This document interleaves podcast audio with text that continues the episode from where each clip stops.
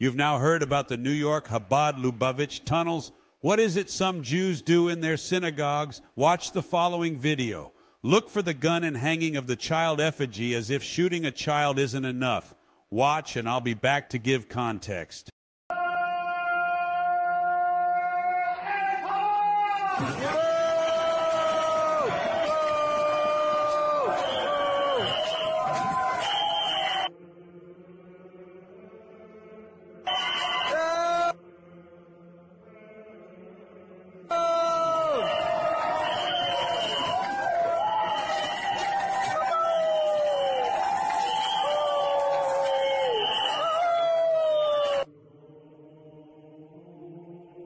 Yo!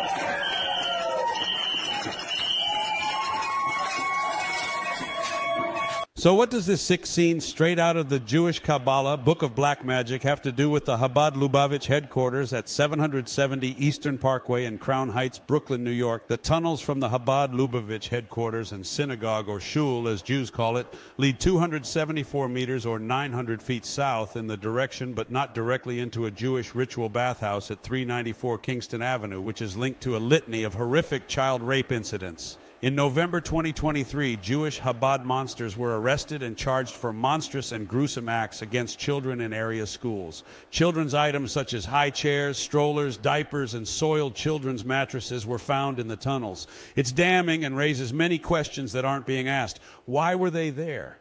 Cement hurriedly poured into the tunnels on the pretext to ensure the structural integrity of Chabad World headquarters, and surrounding buildings and streets looks like a quick fix and cover up insofar as no reinforcement steel or engineered bracing was used. Concrete was hurriedly pumped to encase the tunnel spaces. It looks like sterilizing the crime scene to get rid of evidence. Questions must be asked and answered. The Jewish attack dogs at the discredited Anti Defamation League is now equating cement truck memes as being anti Semitic. It's the usual anti Semitism ADL slur hurled like feces at anyone who questions Jewish mischief, menace, influence peddling, or buying, bribing, and blackmailing of politicians, media shills, judges, investigators, or critics. We're all awake to the overused anti Semitism ruse. It no longer works. Jews are behaving badly once again. It's had them expelled from a catalog of host kingdoms, city states, and nations 1,030 times since 1200 BC to the present. See the full list of expulsions at rense.com it's one expulsion for almost every two and a half years from unrelated and disparate societies over time. Jews are generally so odious, as we've seen in Gaza, that they're scrambling to legally weaponize their anti Semitism brand into hate speech laws worldwide if you question Jews, Israel, or their Holocaust canard, which has been their free pass and justification for their bad behavior, which has inevitably always led to pogroms and expulsions as a defense remedy by civilized society in some hapless and Jew captured nations, Jew lobby groups have secured laws to make questioning the Holocaust a crime. Go figure. Asking questions is now a crime. Not believing prescribed Jewish narratives is also a crime.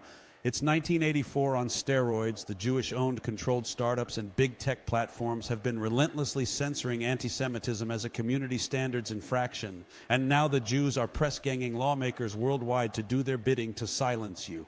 Try entering anything unfavorable to Jews in ChatGPT or AI language or graphics platforms, and you'll see they've got built in guardrails which warn you off. It applies only to Jews. Who has this sort of power over our big tech infrastructure, and how did they get it and enforce it? This New York tunnel matter is very serious. It points to a much bigger and eternal Jewish problem that must be addressed with a lasting solution there's a lot of information coming out that it was meant to connect different properties to each other. So, you know, what properties are those? To travel during COVID. I mean, uh, while you're traveling during COVID, you need to just stop and take a, a rest with a child on a bloodstained mattress.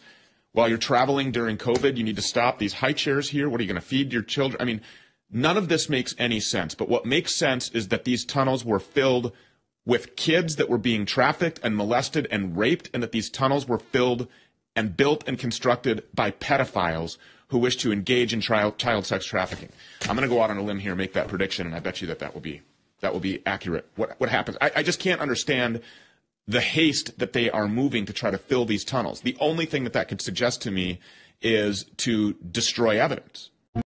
Keep asking questions about Jews.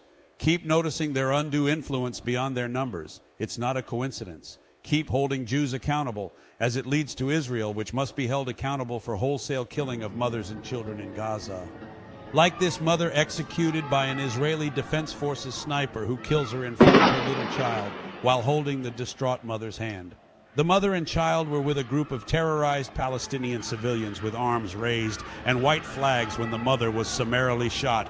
Watch as the terrified little child flees. It's gut wrenching to watch. As a group, Jews don't behave like us. They're more akin to tunnel rats living amongst us, coming up to snatch our children to torture and rape our most precious, just as occurred in Brooklyn.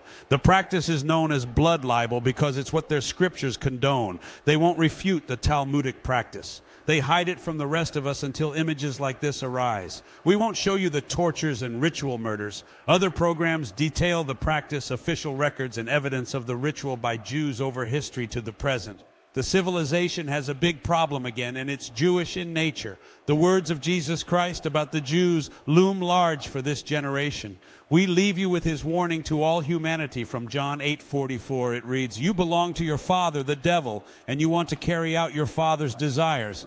He was a murderer from the beginning, not holding to the truth, for there is no truth in him. When he lies, he speaks his native language, for he is a liar and the father of lies. God has spoken.